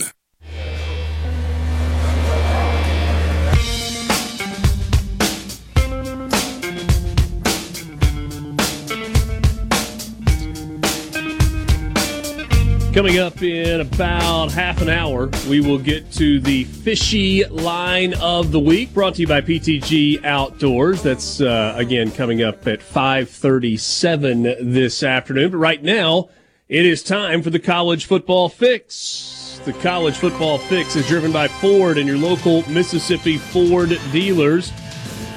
Log on to buyfordnow.com and find out why the best-selling trucks are built Ford tough. You can test drive one at your local Mississippi. Uh, excuse me, bleh. I like bit the side of my jaw as I was trying to say Mississippi, and I sounded like Haley Barbour all of a sudden. At your local Mississippi Ford dealer. Great to be with you this afternoon. College football fix. Let's. Uh, We're going to talk about the Miami Hurricanes. Maybe. Maybe. Uh, maybe not. There is no line on the Chattanooga at Alabama game this weekend. My annual plea to make this weekend against the rules of the SEC. You have to have your non conference games unless it is an approved rivalry for your final game of the season by the second week of October. The fact that this is the second to last weekend of the year in the SEC, when every other sport, there's so much on the line, and this is the garbage that the SEC gives us, and the second to last weekend of the year is embarrassing and it's unbeco- it's it's unbecoming of the league that fancies itself the gold standard of the sport. You mean the restaurant Poppycock. goofy stuff on the walls and the mozzarella sticks? You mean shenanigans? but seriously, this is a joke. This weekend's a joke, and it should be outlawed. Ole Miss is a 36 and a half, 37 point favorite in their game at home on Saturday with an 11 a.m. kickoff against ULM. Mississippi State is a 14 point favorite against Southern Miss. Do I need to press pause on what we're talking about, Borky? Uh, according to the Bruin report, the 24 7 site that covers UCLA, Chip Kelly expected to be fired after the USC game. Well, okay then. Whoa. I mean, that loss I to just would like to State point last out- week, not a good one. I would just like to point out that as of this moment, Lane Kiffin has not denied that he has taken the UCLA job. Oh, jeez. So we're three days into A and M, two days into State, and now mere moments into UCLA. Um, no line on the Texas A&M Abilene Christian game. What do you make of Georgia as a ten and a half point favorite in Knoxville against Tennessee? I think Georgia's. I think that grease is hot. I think they're going to go up there and just roll through them. This, uh, you know, I, I kind of looked at it all week long last week, and then when it got just a few minutes before kickoff, I'm like, "What do you mean Alabama's only favored by 11 against Kentucky?" And that turned into a really good decision. Yeah, smart move. I'm kind of feeling that same way. What do you mean Georgia's only a 10 and a half point? Did you watch the games last weekend? Can Georgia play at the level that they played at home last Saturday night on the road this week against Tennessee? I think so. I think Georgia's a team that, could, that that's just their level when they want it to be. That's how Auburn- good they are. Auburn is favored by 23 and a half against New Mexico State. What? No, Yeah, what- no. I'm just no. Come on. No. wait. So New Mexico State's worse than Arkansas? I, mean, I don't know if they are or not, but I mean, I, they're going to win by four touchdowns. I would think. That I guess that's kind of what I'm getting at. Is that line big enough? Oh, okay, okay. I Did- thought you were going the Vegas- other way with that. No, All no. right. Did Vegas, did Vegas pay attention? Missouri at home is an 11 and a half point favorite against the Florida Gators. Very curious to see where Missouri ends up tonight in the college football playoff rankings. If uh, may I, may I just say, if you are a fan of the Mississippi Rebels, they prefer also known as Jackie? Ole Miss, also known as Ole Miss. you, Jackie? Um, it, you you want to work on your vertical clapping. All right, so so so so none of this. You want to work on this vertical clapping. If you were an Ole Miss fan this week, why? Because a loss from Missouri against Florida would virtually guarantee that Ole Miss would finish above Missouri in the final college football playoff standings and would help Ole Miss in the bowl selection process. Just saying. Yeah. Um, Arkansas is a 29 and a half point favorite against FIU. There has been talk that Pittman's going to return. Yeah. Why? Right. Uh, I think there are Money. I think there are two reasons. One, I'm not sure that Arkansas believes that they are as organized as they should be when it comes to football NIL to coincide with bringing in a new coach. And if you don't have all your ducks in a row ready to roll with a new coach coming in, then what's the point? That's number one. And number two, I'm not sure that Hunter Yurachek, I mean, you remember when when Sam Pittman was hired, That was not a, an easy process for Arkansas. It just wasn't. They they him hauled on the Lane Kiffin stuff and kind of balked at the money related to it, and they ended up missing out. And Arkansas fans love to engage in a little bit of revisionist history as it comes to the Lane Kiffin when Ole Miss got him and Arkansas didn't. But that's just the truth. And if you're going to get rid of a coach like Sam Pittman, it feels like you need to have a pretty good plan of where you're headed next. And I'm not sure that Arkansas deep down believes that it has a great plan for exactly where they would be headed next. I, I think those are the those are the only two answers to me, Borky, that could make any sense. It's a bad place to be in, in both cases. It is. Arkansas has invested heavily in basketball related NIL. They have invested heavily in baseball related NIL. And I'm not saying they haven't invested in NIL for football, but it does not appear to be nearly as organized or substantial as a bunch of other programs that they are competing against. Kentucky is a two point favorite at South Carolina. I have no idea. Gro- uh, I mean, at least it's a conference game, but ooh. Try, try to get a good gauge on that one. Good luck. LSU Where is favored it? by uh, it's in Columbia, South Carolina. Did you guys see Shane Beamer had to address the rumors that he was a candidate at Mississippi State today? Did he really? He was asked about it today. What did he say? Essentially, uh, I loved Zac Selmon. Uh, we had Thanksgiving together at one point. He, he, brought up, but we're just getting started here at South Carolina. I'm I'm not leaving South Carolina.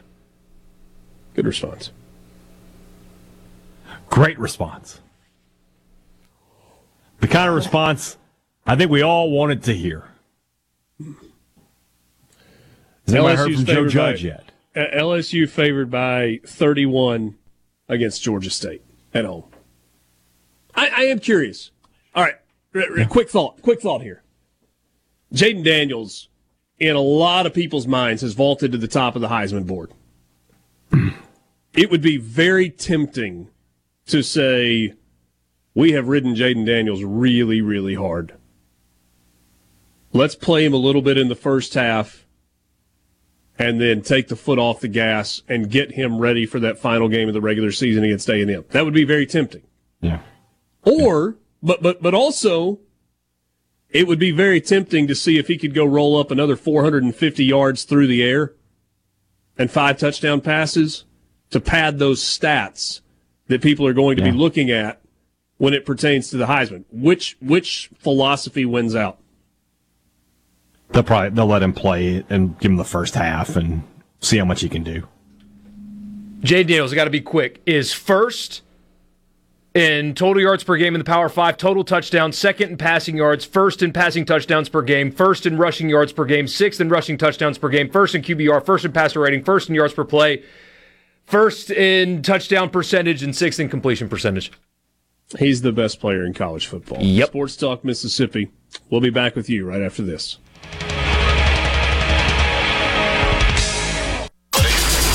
Sports Talk Mississippi, covering your Mississippi teams with live reports from the games and practices, plus exclusive interviews with coaches, players, and legends from the past. Sports Talk Mississippi on Super Talk Mississippi.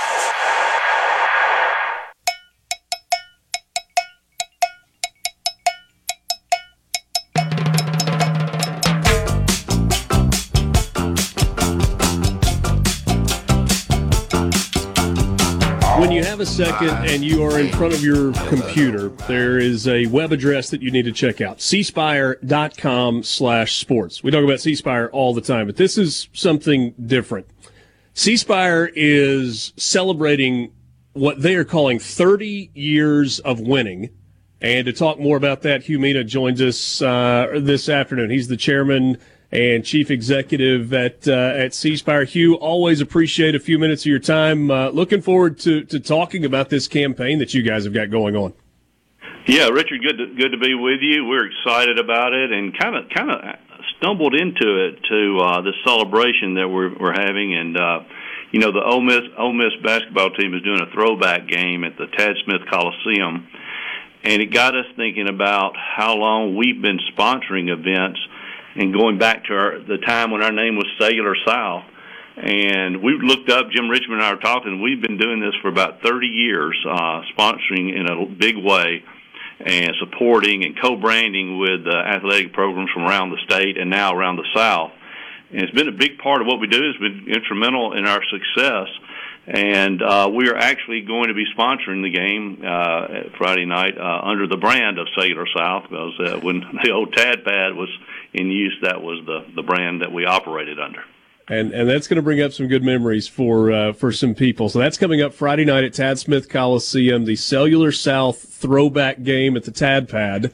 Uh, also had finalists announced for the Conerly Trophy, which will be awarded on the Tuesday night after the Egg Bowl. So that's the Tuesday night after Thanksgiving, and, and we can get into that in a little while. But Hu, I, I got to tell you, I'm proud of you. You, you uh, I've known you for I guess over a decade now, and you and I've had some pretty serious conversations along the way. And uh, I, am paraphrasing here, but but you're more of a windshield guy than a rear view mirror guy. Yeah, you you have always been about looking forward and looking at what's next. And so you looking back, was there some memory lane for you? Maybe even some stuff that you had forgotten about that Cellular South slash C Spire had been involved with over the course of the last three decades?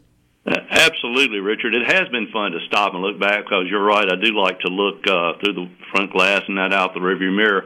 But it's been fun, uh, real realizing what we've done, and you actually have been part of some of that. Uh, the yeah. the y'all versus us bright lights games that we did, groundbreaking work in high school football. Back when high school football was not put on the air, we we partnered with Fox Sports South and broadcast uh, rivalry games from across Mississippi and parts of Alabama, and uh, it was a huge success.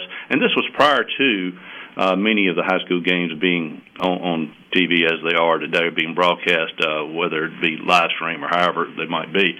This was way before that, and, and doing that with really an NFL-like quality was groundbreaking, and uh, that was one thing. And I don't know if you'll remember our game plan program but what we did is we our, we utilized people to go into some of the high schools around the state of Mississippi and work with uh, student athletes on how to be how to prepare for ACT tests and what all you needed to do to be able to enroll in, in universities across the state or across the South, and uh, that there was uh, there, there there wasn't a lot of information out that out there in the high school ranks at that time about what all these student high school student athletes had to do.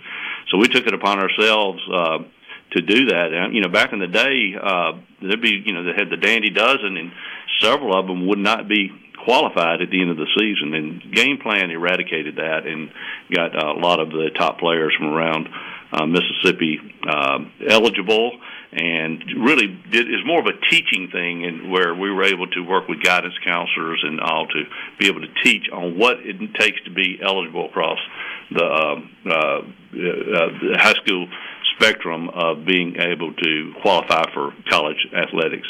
So look, looking at all that, of course, you mentioned the uh, C Spire Conerly Trophy. It once was a Cellular South Conerly Trophy, and just some of the great athletes you get to be around. Uh, when you're doing that, uh, we also sponsor the Howell, Gillom, and Ferriss trophies at other times, and uh, fortunate to partner Mississippi Sports Hall of Fame on those wonderful events, and continue to do so with the uh, C Spire event that's uh, coming up very soon. So, Hu, there there are lots of companies that choose to align their brands with uh, sports properties. I don't mm-hmm. know. I certainly in Mississippi, but frankly, I'm not sure anywhere that I can think of a company that has has fully immersed itself with as many different high schools, universities, and sports organiza- uh, sports organizations with the level of commitment that you have. So, so I want to go back to the beginning of kind of this 30 year run. Mm-hmm. Why did you initially decide that, hey, yes, we're going to advertise on TV, yes, we're going to advertise on the radio, but we're really going to focus on sports? Yeah, that's a, that's a good question, and and I can answer that by saying, 30 years ago, 20 years ago, 10 years ago, and last week, whenever you're marketing anything, you have to do two things. You have to get the the target audience's attention and there has to be emotion generated so they remember the messaging that you're trying to get to them. And sports does does that. It is hard to ignore sports. It gets your attention in Mississippi, whether you be a high school uh, basketball fan or a college football fan or a, a pro baseball fan, whatever whatever it might be. Sports get you know just bring in a lot of uh, eyeballs and gets people attention, and then so you have the opportunity when those emotions are generated from the, uh, by the sports teams in the target audience you're trying to reach, it really makes our job of marketing uh, much easier. And so we've seen the same thing in music. We we we a lot of people uh, are just as passionate about music as many of us are about sports, and so we've we've utilized that platform as well. But um, being able to get um, the audience's attention and be able to generate those emotions is so important to top-notch marketing, and we we have a top-notch marketing team, have for many decades, and that continues to be the be the case, and they do a wonderful job of generating uh, those emotions and tying into them and getting the word out about our wonderful products and services. Hu, I think there are a lot of people that remember the, the high school football games on TV. You mentioned that a second ago. I was fortunate to be a part of that, and, and that was not a shoestring budget operation by any stretch. It was really, really well done. Yeah, I know the, the, the whole story is longer, but can you kind of give us the the Reader's Digest version of how that came to be? Well, we you know one of the things that we have always we like to set the pace and do things before others are doing it. We like to be ground, you know, take a groundbreaking approach and be leaders. And at that time, you know, certainly college sports was being done at a high quality level. Obviously, NFL sports were, but high school was not at that time. Barely, just only a few high school uh, football games were being broadcast, and it was hard to find if it was. And it was low quality if you could stand to watch it. But uh, we decided we're going to bring that, you know, college football, NFL type approach to high school football because if we're going to do it, we're going to do it right. And uh, it, we just saw an opportunity to lead, and uh, and now you can. There's so many games, high school games that are broadcast uh, uh, or, uh, or or shown via um, uh, live stream, and that that's a, a really good thing. We're glad to kind of be a leader in that endeavor. But that um, that it was just uh, we saw an opportunity to do something that hadn't been done, and that's always a lot of fun. Whether you're introducing cellular telephones in uh, 1988 or introducing fiber to the home in 2013, it doesn't matter. We're we're all about leading, and um, that's uh, that's just kind of who we are and what we do. So the um, the the picture and the video from Archie Manning making the first phone call on a cellular South phone, uh, you haven't changed a bit. You you look exactly the same. yeah, that's, that's thank you. I appreciate that. Thirty years younger. What what a neat way to uh, to begin a company that has been so much. Um, tell us just a little bit more. We've only got a couple of minutes left uh, about the throwback game that's coming up at Tad Smith and what people are going to see on, on Friday night. Well, I'm hoping they'll see you climb up in the catwalk at the top of the Coliseum and, and throw out those red and blue streamers like they used to do. We've yeah. got you signed up for that, Richard. I hope Good. you you'll take us up on that. I, I have been on that catwalk, believe it or not, and it is a long way up. it is a long way up. We'll we'll we'll provide you a little rope to tie into, so you won't in case you trip or something. But uh, no, that's that's uh, that's one of my memories of that old Tad Smith Coliseum. Uh, we hope we don't get rained out. You know, that's always just something you have to worry about there. But it's uh, but it, it'll hate to laugh with that one, Hu. It's a it's a fun place. I have a lot of memory, memories of being in there. A lot of good good ball games played over over many years. So that, that'll that'll be fun, and uh, you'll see a lot of Cellular South, old Cellular South logos and and cool. uh, references will be made on the speaker system, and so it, we're it'll be fun going back in time, and uh, we're you know like we said we're throwing back our brand as Ole Miss is throwing back its venue uh, for this game. Hu, really appreciate your time. Congratulations on 30 years of success and sponsorship with programs all over the state, and, and thanks for the uh, the commitment, not just to our show, but for all that you've done in the sports world. Always good to catch up. Thank you so much, Richard. Appreciate it. That is Hu Meena, the CEO and chairman at C Spire, joining us. We're back right after this.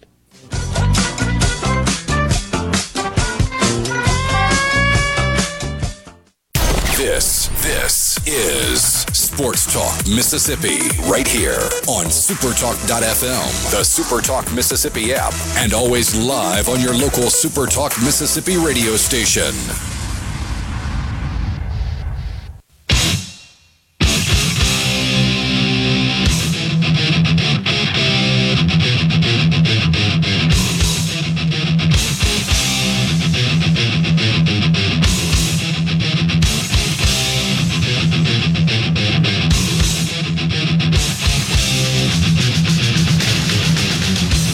Hey, Dad thought that was uh, he thought that was pretty good when he said we'll hope for not having a rain out on uh, on Friday night. I did. Got a little I chuckle, did. not it? I did. Got a little chuckle. Hey, it is uh, it is time for the fishy line of the week, and it's brought to you by PTG Outdoors. PT out uh, PTG Outdoors is one of Mississippi's best stores for outdoorsmen. You want to be on the water, you need to be at PTG Outdoors. Brands that they carry in the boating world are Camus and Thor boats. Plus, they've got Mercury Marine motors of all shapes and sizes. Also, they are your Garmin authorized warranty retailer, so you're guaranteed to find the big fish wherever you drop anchor. Two locations to serve you in Greenville and in Grenada. Online at ptgoutdoors.com with a new location headed your way soon in Tuscaloosa, Alabama. PTG Outdoors brings you the fishy line of the week.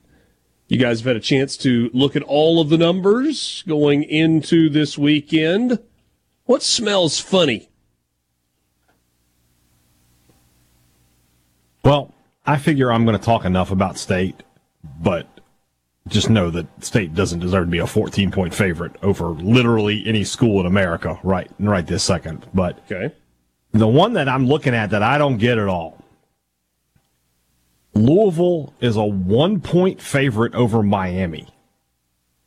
This is the same Louisville team. They've they've been really good this year. They had the bad game against Notre Dame, but other than that, they've been pretty solid throughout the year. And Miami has just been up and down and up and down. And I I don't I struggle to get a. I mean, this game? basically a pick 'em.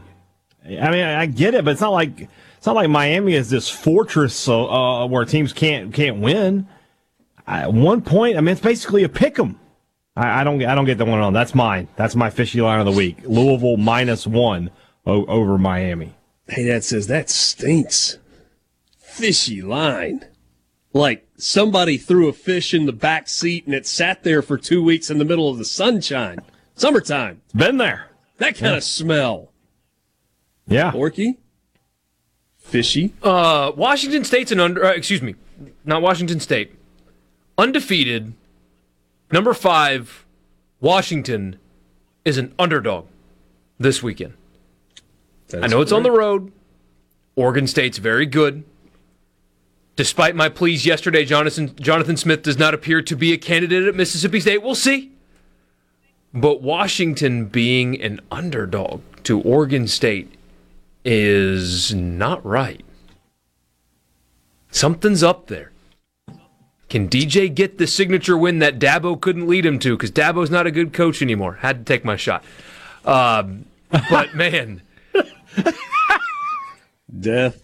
That's across the country. And shots at Borky Dabo. riding Buddy, I- Dabo I like a horse. I want him to get that A and M job so bad, guys, because we could do this not twice a year anymore, but likely on an, an annual basis. It, it'll be great. But yeah, that doesn't add up, man. Is Oregon State about to? It won't be an upset. But is this going to be the chaos weekend? I've got another one too that would lead you to believe that man, the odds makers think that chaos is coming this Saturday. So, for my fishy line of the week, we go to the Atlantic Coast Conference. Mm. There is not a coach in America that gets slept on quite the way that Dave Doeren gets slept on at NC State. And here we are again. NC State quietly going about their business, seven and three on the year.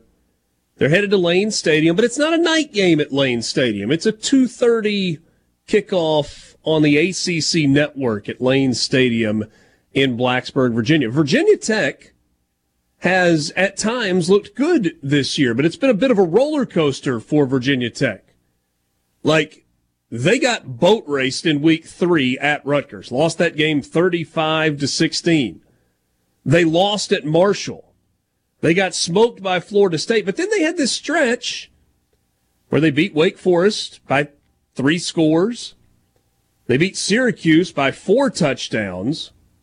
Then they played a good team in Louisville and got beat 34 to 3. But last week they went on the road to Boston College and just smoked them. You don't really know what you're going to get with Virginia Tech. What I do know is that NC State is better than Virginia Tech. And yet Virginia Tech is a two and a half point favorite at home over NC State. Something doesn't smell right in this one. Wolfpack going to get bitten by a turkey on the road? I don't know. Something doesn't smell right. Tis the season. It's Thanksgiving. That's the other way around nowadays, right? Uh, Uh, I'm not right. saying That's I'm not one. saying it's wrong. I'm just saying that one doesn't smell quite right. That is your fishy line of the week. Brought to you by PTG Outdoors, locations in Greenville and Grenada. And look, if you have an outdoorsman in your life, generally speaking, they're hard to buy for because our friends who are outdoorsmen, they get the things that they need, right? If it's if it's new hunting gear, they get it. If it's shells or weaponry or boating accessories, they get it. So, what better way to find the perfect gift for the outdoorsman in your life than by going to a place that that's what they do every single day? They work with outdoorsmen. That's what they do at PTG Outdoors. And they will help you come up with the gift for the outdoorsman in your life that will have them unwrap it and then look at you sideways. And they're to be like, wait, how'd you know? You don't have to tell them your secret, but you know the secret. It's PTG Outdoors. Visit them online at ptgoutdoors.com. So let's go back to State and Southern. State a 14 point, or I guess on, am I looking at it here? It's it's 13 and a half, and the over under 46 and a half for a team from Mississippi State. They, they can't score. Like I feel like if State when, State wins this game, it's going to be low scoring. I don't like anything about this line right now whatsoever. If Rogers plays, Nothing about though, Maybe. I just don't know how much confidence and and give a crap this team has right now. I mean, I, this is a game that you're going to watch the first two drives, and then I can tell you exactly how the rest of the game is going to go. State comes out and they're up 14 nothing, and they're crisp, and Rogers is throwing the ball. Okay, all right, no issues. They struggle. Southern gets on the board early. It's going to be a long day in Starkville. yeah, and you know, I- i- If we were doing two questions, and, and maybe we will for Southern Miss on, on Friday of this week, it, it might make sense to kind of kind of rope them into this for two questions this week. I'll go ahead and tell you the Southern Miss absolutely must do what if they're going to win in Starkville? They got to throw the first punch. And I'm not talking mm-hmm. like it, it's not easing into the middle of the ring and kind of tapping, trying. I mean, it is bolting out of your corner and reaching back and swinging with an absolute haymaker. Yeah. You do that, I agree. state might fold. They got a shot. They got a shot. But if they don't, then it'll just be kind of goes through the motions, state wins, eventually pulls away. And you turn your attention to the Egg Bowl, and the result is what most people thought it would be all season long. So, um, Ben says if Rogers doesn't play, USM wins by 10. That's just my opinion. Look, th- th- there is there is one thing that Southern Miss has to deal with that they do not see, and, and this is not a shot, it's just true. The speed in the Southeastern Conference is at a different level than the overall team speed that Southern Miss encounters in the Sun Belt on a week in, week out basis. And regardless of what Mississippi State's record is, there is significant team speed and an advantage in, in that particular category. But State's got to exploit that advantage, right? That, that they've got to mm-hmm. use Tulu Griffin. They've got to use Avion Thomas. They- they've got to. I mean, this is going to be a weekend where Mississippi State's linebackers look faster than they actually are. I mean, I, I, I think Jett Johnson will look faster on the field this week. So we'll, we'll, we'll see. We'll see how it plays out. And, and that's not taking away from, from Jett Johnson at all. It's the leading, second leading tackler in the SEC besides his, besides his teammate, uh, besides Buki. So I guess the only point that I'm making there is if you wanted to downgrade one part of Jett Johnson's game in particular, despite being an absolute tackling machine, if you made him instead of a four seven or four eight guy, or a four eight or four nine guy, you made him four five four six. Oh, he'd be one of the first picks in the draft. Yeah, no doubt, no doubt, no doubt. Sports Talk Mississippi. What is going on here? Your new home for exclusive sports coverage here in the Magnolia State. Well, it's about time. Right here on Super Talk Mississippi.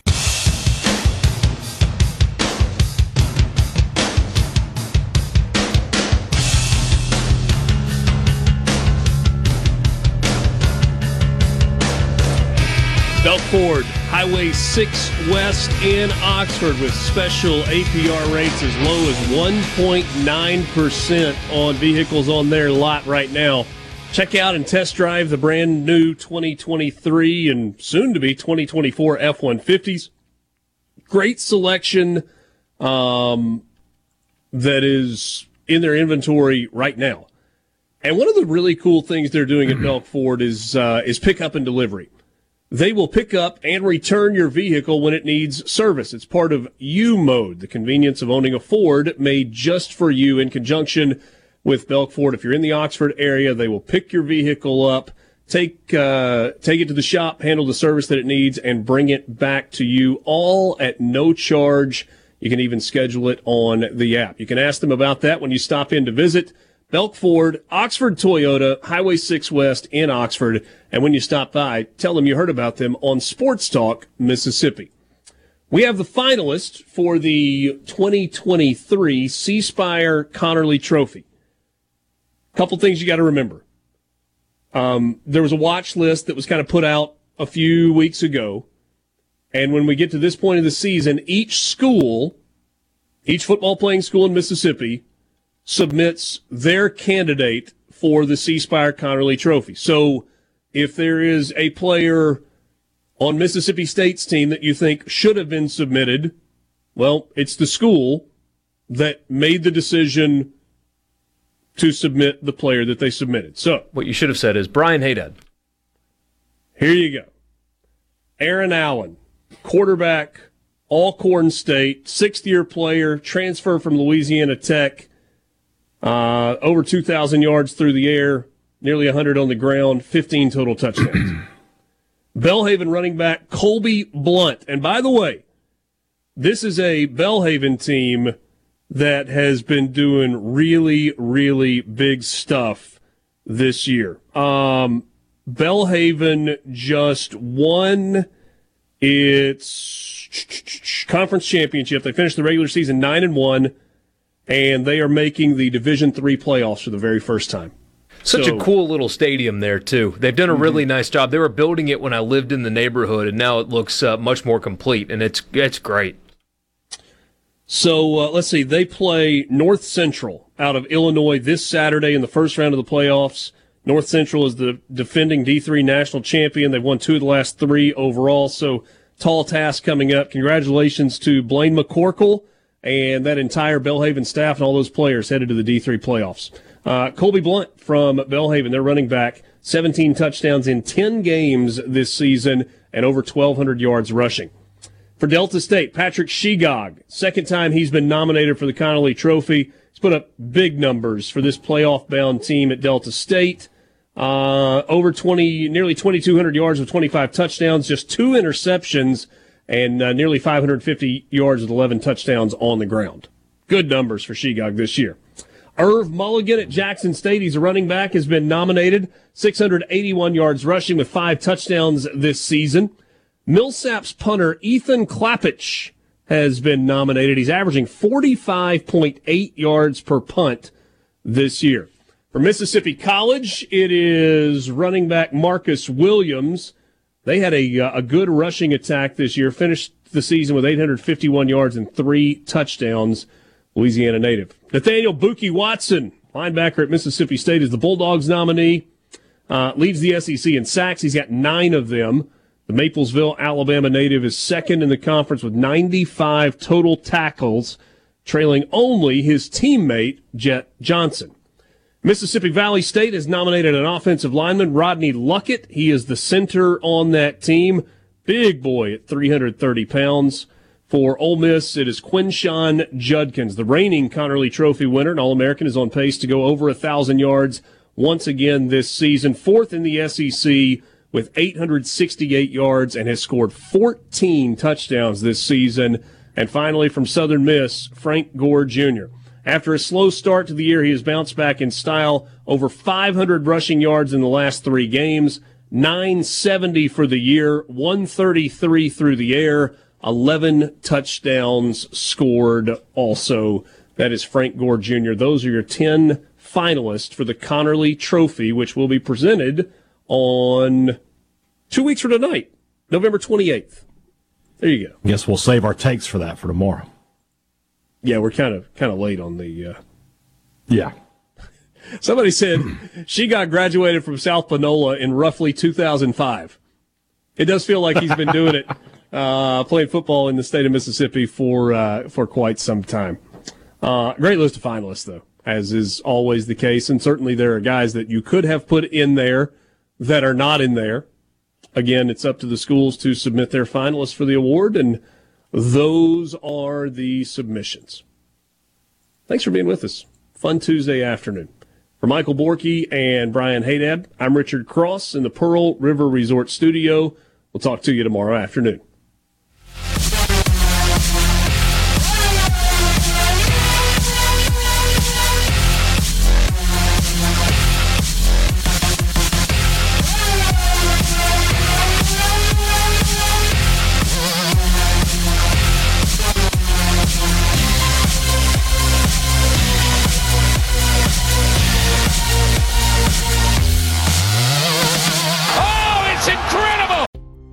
You a business owner looking for help with HR benefits and payroll? MWG Employer Services offers a wide range of services and can create a custom plan that fits your needs and budget. I was so overwhelmed with HR stuff.